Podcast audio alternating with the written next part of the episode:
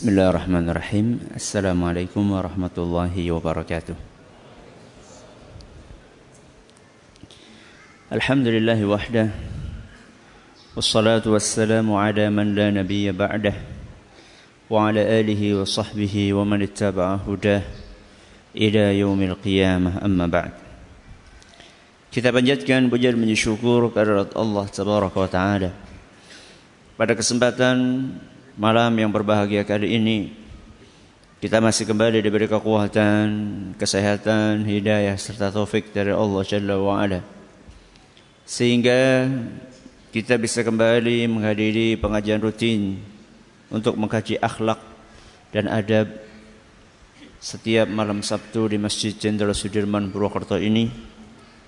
Kita berharap semoga Allah tabaraka wa taala berkenan untuk melimpahkan kepada kita semuanya ilmu yang bermanfaat sehingga bisa kita amalkan sebagai bekal untuk menghadap kepada Allah Jalla wa Ala.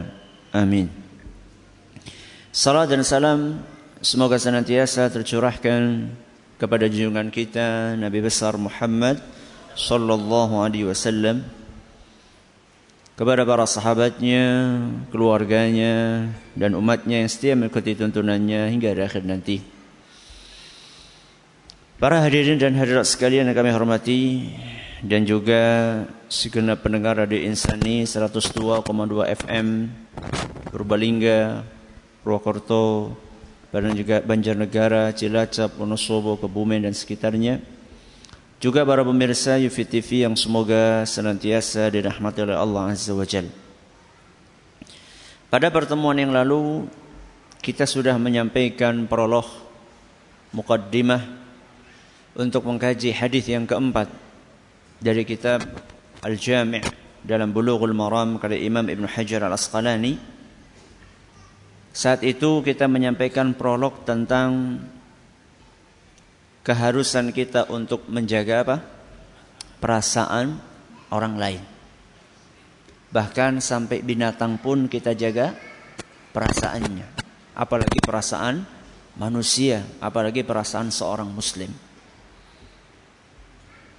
Dan di antara cara Islam di dalam menjaga perasaan sesama muslim adalah hadis yang keempat yang disampaikan oleh Imam Ibn Hajar rahimahullah ketika beliau membawakan hadis Ibnu Mas'ud radhiyallahu anhu dari Nabi kita Muhammad sallallahu alaihi wasallam "Idza kuntum thalathatan fala yatanajathnan dun al-akhar."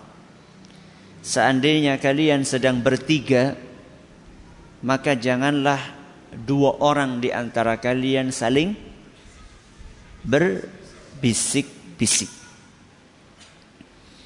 hatta takhtalitu bin nas. Kapan boleh kalian berbisik-bisik? Ketika kalian bertiga sudah bergabung dengan orang banyak. Ketika sudah bergabung dengan orang yang banyak, maka tidak ada lagi satu yang dikucilkan. Karena ketika sudah banyak, maka yang satu ini yang awalnya bertiga dua orang berbisik-bisik tinggal satu orang ini yang satu ini sudah punya apa teman sudah punya rekan kemudian Nabi kita Muhammad Wasallam menyebutkan alasan kenapa kalau kita bertiga tidak boleh dua orang berbisik-bisik mengabaikan satu orang min ajli anna dzalika yuhzinu karena ketika kita melakukan hal tersebut bisik-bisik cuma berdua maka akan mengakibatkan orang yang ketiga itu merasa sedih. Merasa sedih. Hadis riwayat Bukhari dan Muslim dan redaksi ini adalah redaksinya Imam Muslim. Ketika kita membaca hadis ini maka kita harus membahas berbisik-bisik itu hukumnya apa? Apa hukum berbisik-bisik? Boleh apa tidak? Boleh. Boleh. Bisa boleh, bisa tidak. Masya Allah. Berarti intinya apa? ya tadi Ustaz intinya bisa boleh, bisa tidak. ketika kita membahas suatu permasalahan, tidak cukup kita hanya mengandalkan satu dalil. Apalagi seandainya permasalahan tersebut banyak dalil yang membahasnya. Dalil yang berbicara tentang bisik-bisik itu hanya ada dalam Al-Quran, dalam hadis Nabi SAW. Hanya ada dalam satu hadis ini, atau ada juga dalam Al-Quran dan hadis yang lainnya. Inilah pentingnya kita memahami dalil dengan pemahaman para ulama kita. Karena para ulama kita itu ketika membahas sesuatu modalnya bukan cuma satu dalil. Tapi ketika mereka membahas satu permasalahan, mereka akan berusaha untuk mengumpulkan seluruh dalil yang berbicara tentang masalah itu. Dan ini sering saya sampaikan. Kekeliruan pemahaman di dalam memahami hukum agama, salah satu pemicunya adalah karena timpang. Karena dia itu cuma membaca satu dalil dan mengabaikan dalil yang lainnya. Sekilas kalau kita baca hadis ini, sekilas maka seakan-akan bisik-bisik itu boleh apa tidak? Gak boleh. Itu kalau kita cuma baca satu hadis ini. Masalahnya dalil yang berbicara tentang bisik-bisik itu gak cuma satu hadis ini. Ada hadis yang lain bahkan ada ayat Al-Qur'an berbicara masalah bisik-bisik. Subhanallah. Bisik-bisik aja dibahas di dalam Al-Qur'an. Dan ini menunjukkan bahwa Al-Quran itu adalah merupakan kitab yang sangat sempurna. Dan nanti kita di tengah insya Allah akan kita sampaikan bahwa Al-Quran itu nggak cuma bahas masalah sholat. nggak cuma bahas masalah puasa. Sampai berbisnis pun dibahas dalam Al-Quran. Bahkan berpolitik pun dibahas dalam Al-Quran. Karena Al-Quran adalah kitab petunjuk. Alif lam mim dzalikal kitabul la raiba. Terus apa? Hudal lil muttaqin. Hudan artinya apa? Buku petunjuk. Buku petunjuk yang bagus itu buku petunjuk yang lengkap apa yang enggak lengkap? Yang lengkap. Yang sempurna itu buku petunjuk yang bagus. Dan Al-Quran sebaik-baik buku petunjuk. Terus intinya apa Ustaz? Bisik-bisik itu boleh apa enggak? Intinya kadang boleh, kadang tidak.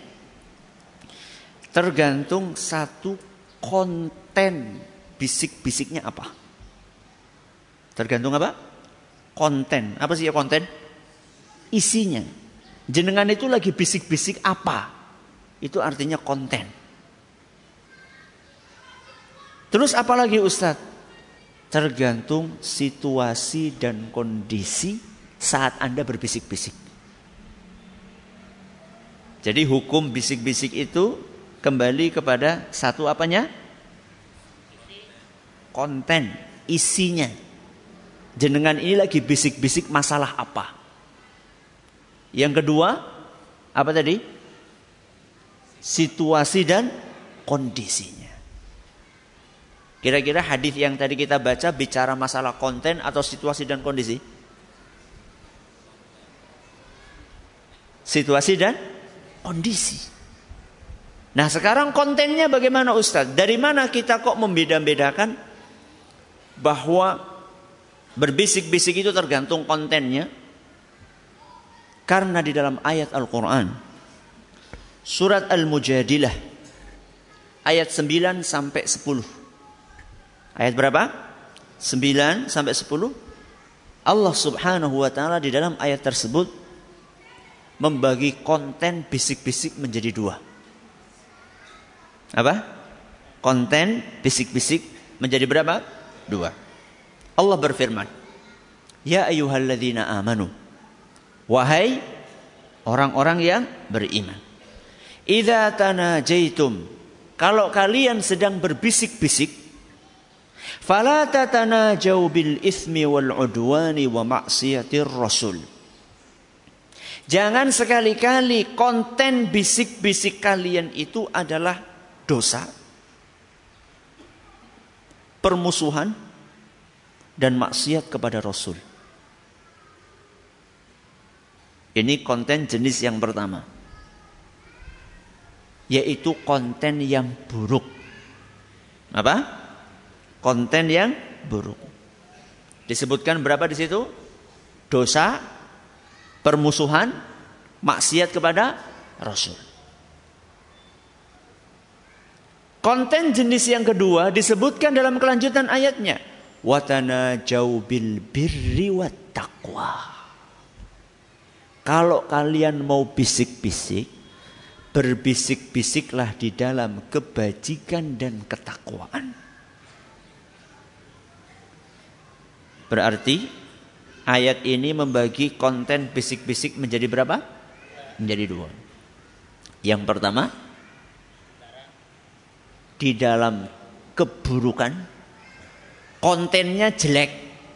Yang kedua, kontennya baik. Kira-kira jenengan sudah bisa meraba hukumnya kapan boleh, kapan tidak? Bisa. Kapan nggak boleh? Kalau kontennya buruk, kapan boleh? Kalau kontennya baik, iya. Kalau kontennya baik, terus bertiga kayak tadi dua orang itu boleh nggak? Loh, katanya boleh. Tergantung situasi dan kondisi. Nah, ini lagi bicara situasi dan kondisi. Bisa dipahami? Kita ulangi. Allah di dalam Al-Quran surat apa tadi? Al-Mujadilah. Ayat berapa? 9 sampai 10. Membicarakan, menjelaskan bahwa konten bisik-bisik itu ada berapa? Dua. Yang pertama konten yang jelek, yang buruk. Yang kedua konten yang baik konten yang jelek boleh nggak bisik-bisik? Nggak boleh. Konten yang baik boleh nggak bisik-bisik? Boleh. Lihat sikon. Lihat apa? Sikon. Kalau bisik-bisiknya jelek, lihat sikon nggak? Oh, nggak boleh ya sudah, jelek ya jelek. Nggak usah ngelihat apa? sikon, anu namanya jelek ya jelek sudah nggak boleh. Seperti apa Ustaz contohnya Ustaz? Idza tanajaitum fala tanajau bil fala tatanajau bil ismi. Bisik-bisik contoh bisik-bisik jelek yang pertama adalah dalam dosa. Bisik-bisik dalam dosa. Kayak apa Ustaz contohnya? Bisik-bisik isi contekan. Coba kira-kira kalau nyontek pas ujian itu bisik-bisik apa keras-kerasan? Hah? Bisik-bisik. Kok tahu? Ini saya tolong dimatikan. Pengalaman ya. Kalau lagi ujian, bisik-bisik contekan, itu termasuk bisik-bisik jenis yang pertama yaitu bisik-bisik yang buruk. Sehingga hukumnya apa? Haram.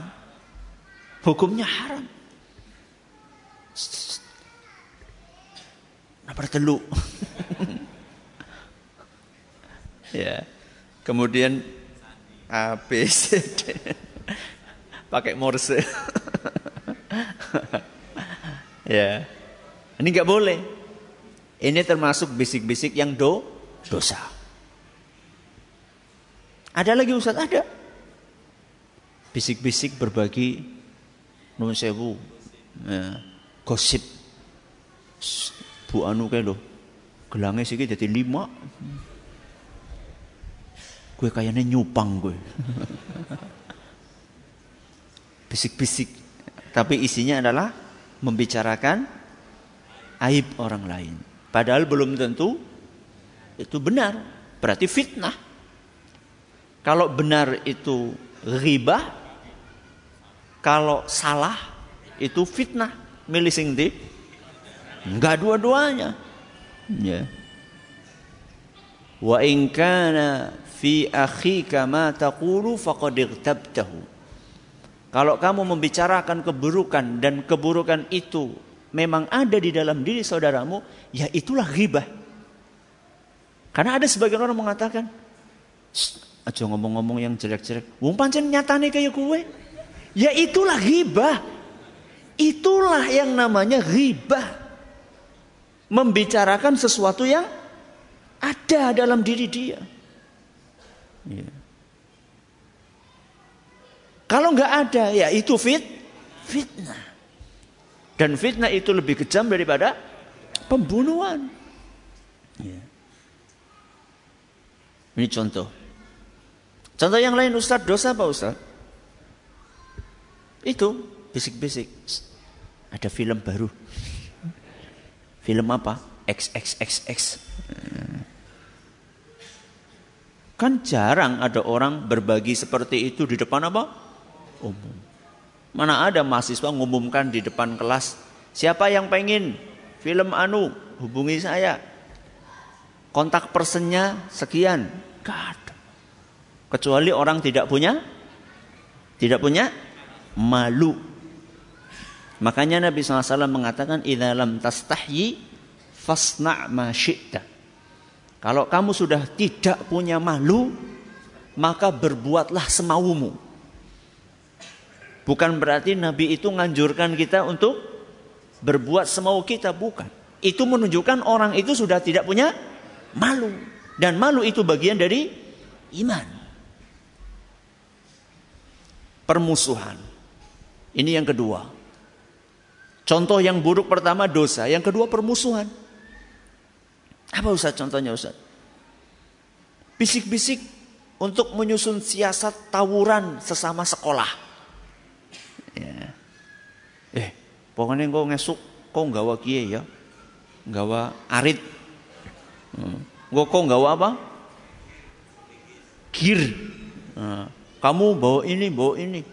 Rapat bawah tanah. Kalau enggak permusuhan antar sekolah, permusuhan antara supporter bola. Kok gawa ndok bacin ya. Kok nyontok gawa ini, gawa ini. Dan anehnya banyak di antara umat Islam melakukan hal tersebut. Dan memang umat Islam ini sedang disibukkan dengan hal-hal yang remeh temeh seperti itu. Masa cuma beda sekolah terus apa? Tawuran. Inilah remeh-temeh yang sedang anak-anak muda, remaja kita itu disibukkan itu seperti itu. Cuma hanya gara-gara kesenggol dikit, temannya nggak sengaja langsung apa? Ayo kita bersolidaritas. Ya. Dan kalau sampai ada yang nggak ikut, maka ini adalah pengkhianat. Subhanallah, nggak ikut tawuran dikatakan apa? Pengkhianat. Kalau nggak ikut berjuang membela negara lah mungkin. Ini cuma masalah sekolah saja. Atau cuma masalah klub sepak bola saja. Antara kalau Banyumas apa? Persibas. Kalau Purbalingga Persibangga. Cuma gara-gara main bola antara Purbalingga sama Banyumas. Kemudian jadi permusuhan. Ya Allah. Seorang muslim itu nggak level untuk menyibukkan diri dengan yang seperti itu. Bukannya nggak boleh main bola, boleh. Gak ada yang larang main bola. Tapi kemudian bermusuhan hanya gara-gara membela Persibangga dengan apa tadi? Persibas. Kita itu sama-sama wong panginyongan. Ya. Ngapain kita bermusuhan hanya gara-gara seperti itu? Ya. Ya jenengan mau senang dengan Persibangga monggo. Jenengan mau senang dengan Persipas monggo. Tapi nggak usahlah bermusuhan hanya gara-gara seperti itu. sampai rapat bawah tanah ya untuk melakukan penyerbuan. Ya. Buat apa yang seperti itu? Ini permusuhan. Termasuk juga bisik-bisik permusuhan adalah bisik-bisik untuk saling menjatuhkan antar calon lurah. Ya. Calon lurah, calon bupati, calon gubernur, calon presiden. Saling memfitnah. Yang biasa disilakan dalam bahasa politik sekarang dengan apa?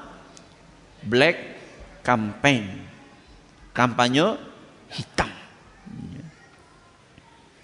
saling menjelek-jelekkan, saling memfitnah. Ya. Aib-aib yang sudah tertutup diapakan? Dibongkar.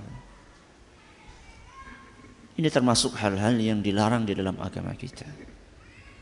Ustaz, kalau ada seorang ustaz memberikan arahan kepada umat untuk memilih pemimpin muslim Ustaz. Itu termasuk black campaign apa enggak Ustaz? Black campaign. Ustadz, mubalik, ulama ngajari umat kalau milih pemimpin itu muslim. Itu black campaign apa tidak? Bukan? Enggak. Sarah enggak? Sarah enggak? Bukan. itu ulama sedang menjalankan tugasnya. Menjelaskan kepada umat bahwa Al-Quran itu bukan hanya ngatur masalah sholat, puasa, zakat. Seluruh lini kehidupan kita diatur oleh Al-Quran. Kalau ada seorang ustadz ngajarkan kepada jamaahnya, haram hukumnya makan daging babi. Sarah nggak? Sarah enggak? Karena sedang mengajarkan isi Al-Quran. Kalau ada seorang mubalik mengajarkan kepada umatnya haram hukumnya minum minuman keras. Sarah enggak? Enggak.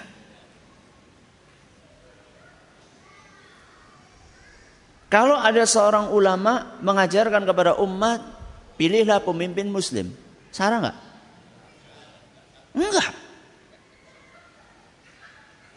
Bahkan ayat yang berbicara tentang konten yang terakhir tadi, masalah memilih pemimpin lebih banyak daripada ayat yang berbicara tentang daging babi dan miras.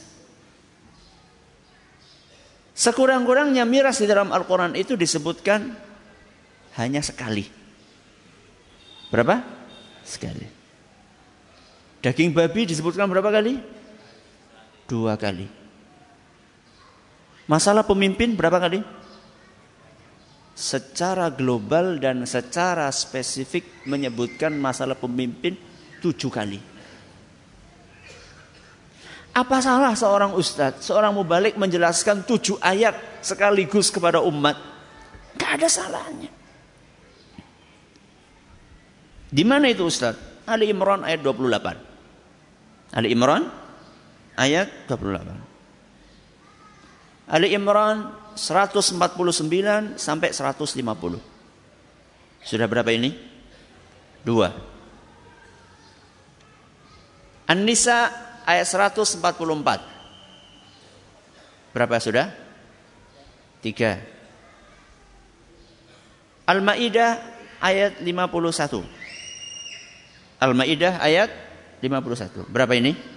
4. Al-Maidah ayat 57. Berapa? 5. At-Taubah ayat 23. 6. Al-Mujadilah ayat 22. Al-Mujadilah ayat 22. Berapa ini? 7. Ketika ustadz sedang menjelaskan, mubalik sedang menjelaskan kepada umat supaya mengamalkan ayat-ayat Al-Quran ini. Ini bukan sedang membodohi umat. Ini sedang membuat umat pinter. Masa buku petunjuk dikatakan membodohi? Ya tidak mungkin lah. Ya. Mungkin nggak Allah membodohi umat manusia? Tidak mungkin. Al-Quran itu firmannya siapa? Allah subhanahu wa ta'ala. Ya. Kok sampai ke sini kita? Ya, bisik-bisik. Dan bisik-bisik keburukan itu memang senjatanya lawan-lawan Islam untuk nakut-nakuti umat Islam. Jadi surat Al-Mujadilah ayat berapa tadi? Ayat 9. Ayat ke-10-nya disebutkan oleh Allah Subhanahu wa taala kenapa kok orang suka berbisik-bisik di dalam keburukan? Innaman najwa minasyaitani. Bisik-bisik yang jelek itu dari setan. Dari siapa? Setan. Jadi yang ngojok-ngojoki supaya bisik-bisik jelek itu siapa? Setan. Apa tujuannya? Liyahzunal ladzina amanu. Tujuannya adalah untuk membuat orang-orang yang beriman itu sedih, ketakutan, khawatir. Jadi setan itu punya target dengan membuat desas-desus supaya orang-orang yang beriman itu pada apa? Pada sedih, ketakutan, khawatir, paranoid. Apa paranoid? Ya selalu ketakutan. Itu tujuannya. Kemudian setelah itu Allah Subhanahu wa taala menghibur orang-orang yang beriman. Walaysa bidarrihim syai'an. Apa yang mereka lakukan itu tidak akan bisa mencelakai orang-orang yang beriman sama sekali. Illa biiznillah. Kecuali dengan izin Allah subhanahu wa ta'ala. Terus bagaimana yang seharusnya dilakukan oleh orang yang beriman? Wa 'alallahi falyatawakkalil mu'minun. Maka jalan yang harus ditempuh oleh orang yang beriman adalah falyatawakkal. Apa itu? Tawakal kepada Allah Subhanahu wa taala. Jadi kita perlu paham bahwasanya bisik-bisik ini memang senjatanya orang-orang yang tidak suka dengan Islam. Dan mereka memang berusaha untuk menyusun makar guna merusak Islam dan merusak kaum muslimin di dalam seluruh lini kehidupan. Dalam masalah ekonomi dijerat dengan riba. Dalam masalah politik dijerat dengan sekian banyak jeratan-jeratan kecurangan, black campaign, permusuhan sesama muslim. Di dalam bidang pendidikan Dibikin supaya umat Islam itu belajar agamanya cuma berapa jam? Dua jam dalam seminggu. Seminggu berapa jam? Oke. Mana Pak Guru? Pak Guru, seminggu berapa jam? Ya, gurunya bekelalen apa mending murid? Berapa jam Pak Guru? Satu hari, satu hari. 8 jam, 8 ping 6. Sampai ah? Sampai Kamis. 8 kali 4 berapa? 32. Terus 5 30 7 tambah tambah 2 Masya Allah Cuma 2 jam dari sekian puluh jam Kira-kira jadi apa? Ya mau gue tawuran gue. Pikirannya tawuran. Kalau lulusan pada apa? Warna-warni. Kemudian memacetkan apa? Jalan. Itu loh hasilnya. Dua jam pelajaran dalam satu minggu. Itu hasilnya. Ya. Jadi memang sudah disusun sedemikian rupa. Makanya ada buku namanya Protokolat Zionis. Ya. Mereka berusaha untuk berbisik-bisik musyawarah, kok musyawarah ya? musyawarah yang bagus ya. Bagaimana caranya membuat umat Islam ini jauh dari agamanya? Banyak caranya. Dan memanfaatkan segala apa yang bisa dimanfaatkan. Di antaranya 3S sex, song, and sport. Apa? Sex, song, and sport. Seks sekarang lebih masif lagi.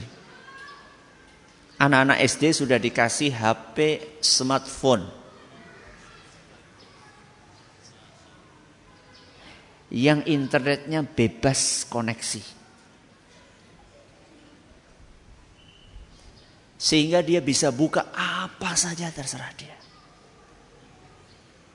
Dan orang tuanya bangga anaknya pegang smartphone. Aneh bin ajaib. Seorang orang tua bangga merusak anaknya. Itu aneh bin ajaib. Padahal kadang-kadang dorongannya cuma prestis.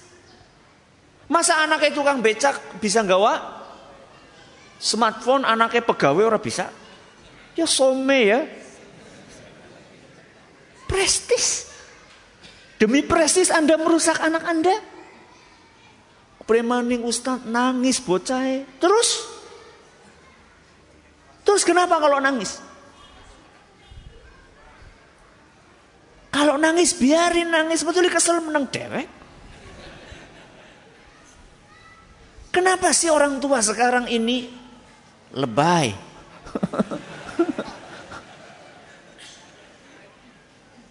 apa kita nggak punya ketegasan apa?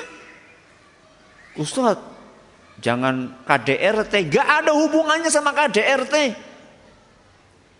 Kita ini orang tua harus punya prinsip. Kita ini harus punya ketegasan. Seks, song. Coba sekarang konten-konten nyanyian. Rata-rata. Eh, masalah cinta. Kalau nggak putus cinta, jatuh cinta. Apa sih isinya nyanyian kalau nggak itu? Bikin remaja-remaji kita itu ya gampang putus cinta. Gara-gara diputus sama pacar kendat. Remeh temeh yang seperti ini. Spot.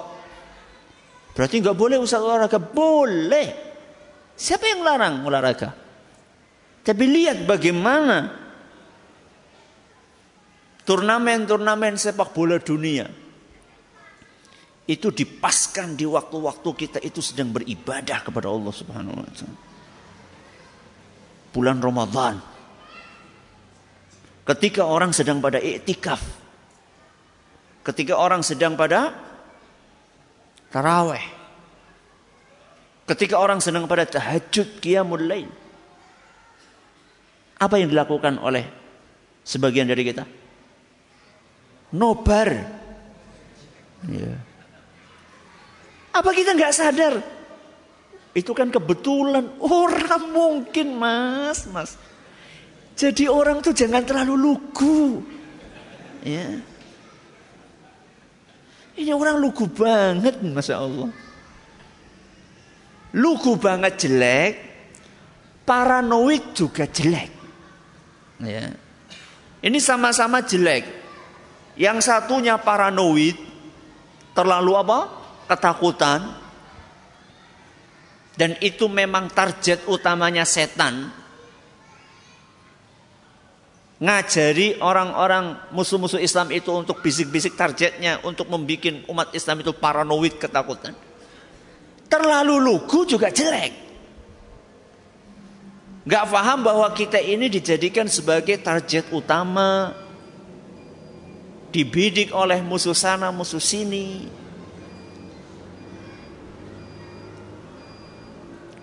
Masih ada waktu? Berapa?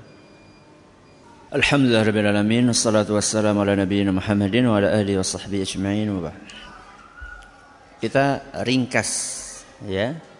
Jadi hukum berbisik-bisik itu Boleh atau tidak? Ada yang boleh Ada yang tidak Dan itu kembalinya kepada apa? Satu kontennya isi bisik-bisiknya apa. Yang kedua, situasi dan kondisi.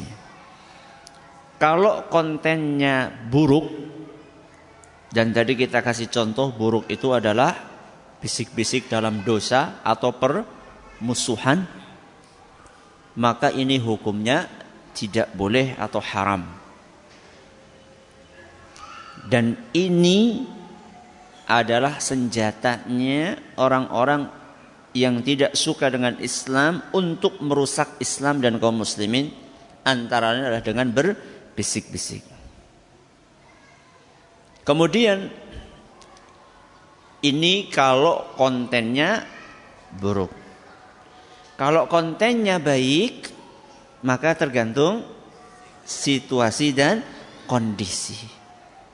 Dan yang kedua ini insya Allah kita akan bahas pada pertemuan yang akan datang dengan izin Allah subhanahu wa ta'ala.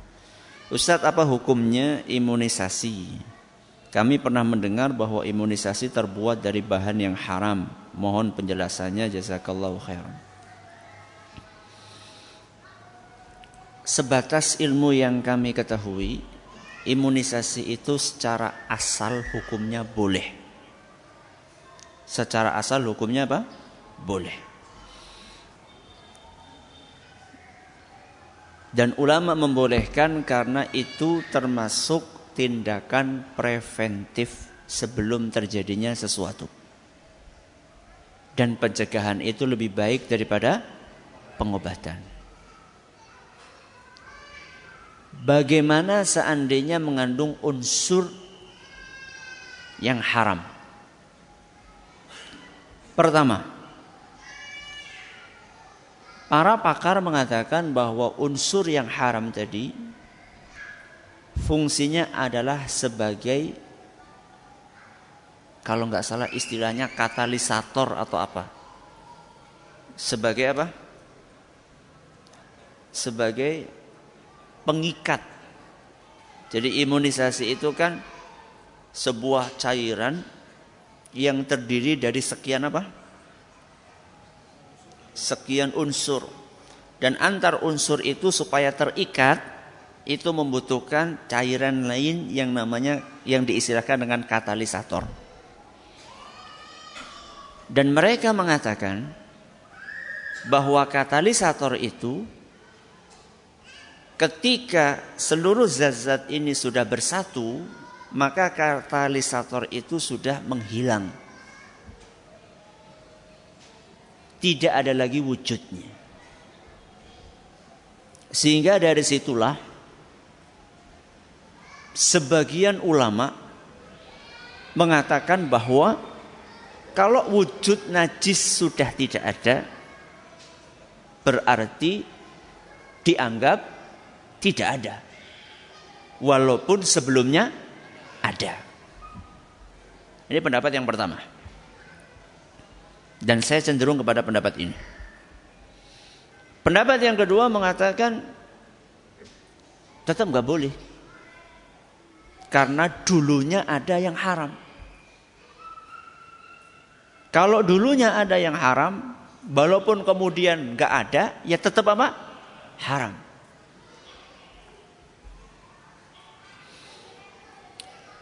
Saya cenderung kepada pendapat yang pertama. Karena sudah tidak ada lagi unsur tadi sudah tidak ada, dia sudah menghilang. Sehingga kenapa kemudian dianggap menjadi haram? Ustaz, apa itu bukan konspirasi Ustaz? Untuk melemahkan generasi umat Islam. Saya anjurkan jenengan untuk membaca sebuah buku yang ditulis oleh seorang dokter saya lupa antara dua dokter dokter Raihanul Bahrain atau dokter Adika Miyonuki saya lupa antara dua dokter ini dari Jogja. Yang membicarakan tentang kontroversial seputar imunisasi. Saya dulu di rumah punya imunisasi dan apa gitu tulisannya imunisasi covernya warnanya hitam. Terbitan pustaka muslim Yogyakarta. Tebalnya sekitar segini. Di situ beliau berusaha untuk meluruskan beberapa pemahaman-pemahaman yang tersebar di antara sebagian umat Islam yang intinya adalah mengharamkan imu imunisasi. Walaupun kami tetap sangat menganjurkan kepada pihak yang berwenang, pemerintah, dinas kesehatan, dalam hal ini, untuk berusaha menemukan katalisator lain selain dari apa? Selain dari yang najis. Dan apa sulitnya menemukan yang seperti itu? Ya. Buat ahlinya nggak sulit insya Allah. Kalau buat kita ya sulit. Kalau saya suruh nyari sulit. Wong spesialisasi saya bukan di situ. Ya kayak misalnya dokter peneliti disuruh nyari ayat Al-Quran, hadis Nabi kan bingung tuh. Ya sama, saya disuruh nyeliti situ ya nggak bukan ahli saya. Bukan bidang saya di situ. Tapi yang seperti itu insya Allah di dalam hadis Nabi SAW mengatakan Inna Allah la yunzilu da'an illa wa anzala ma'hu dawa'an. Allah itu tidak akan pernah menurunkan penyakit kecuali ada obatnya sekalian sama Allah. Cuman ada yang tahu, ada yang nggak tahu. Bagaimana supaya tahu? Dicari tahu. Dicari supaya supaya tahu. Yeah. Dan alhamdulillah contoh kayak dulu vaksin meningitis. Untuk mereka yang akan berangkat apa? Haji. Akhirnya ketemu kan vaksin yang halal. Ya. Jadi kenapa kok kemudian nggak berusaha untuk mencari-cari? Ada insya Allah. Ada. Kalau mau nyari. Kalau nggak mau ya nggak akan ketemu. Namanya juga Gak mau, bukan gak ada tapi gak mau nyari. Ya. Kalau gak mau nyari ya semoga Allah kasih hidayah supaya mau nyari. Wallahu alam besar. Segera cukup sampai di sini. Oh ya, besok hari Ahad jadwalnya pengajian sejarah kehidupan Nabi kita Muhammad Sallallahu Alaihi Wasallam rutin di Masjid Agung Baitus Salam Purwokerto. Setiap Ahad keberapa? Ahad kedua fikih sirah Nabi Muhammad Sallallahu Alaihi Wasallam berusaha untuk mengambil pelajaran dari kehidupan Nabi kita Muhammad Sallallahu Alaihi Wasallam setiap ahad yang kedua di masjid Baitus Salam Purwokerto jam 9 pagi sampai selesai. Ini yang dapat kami sampaikan. Terima kasih atas perhatiannya. Mohon atas segala kurangannya kita tutup dengan membaca Subhanakallahumma wa bihamdika asyhadu an la ilaha illa anta astaghfiruka wa atubu ilaik. Assalamualaikum warahmatullahi wabarakatuh.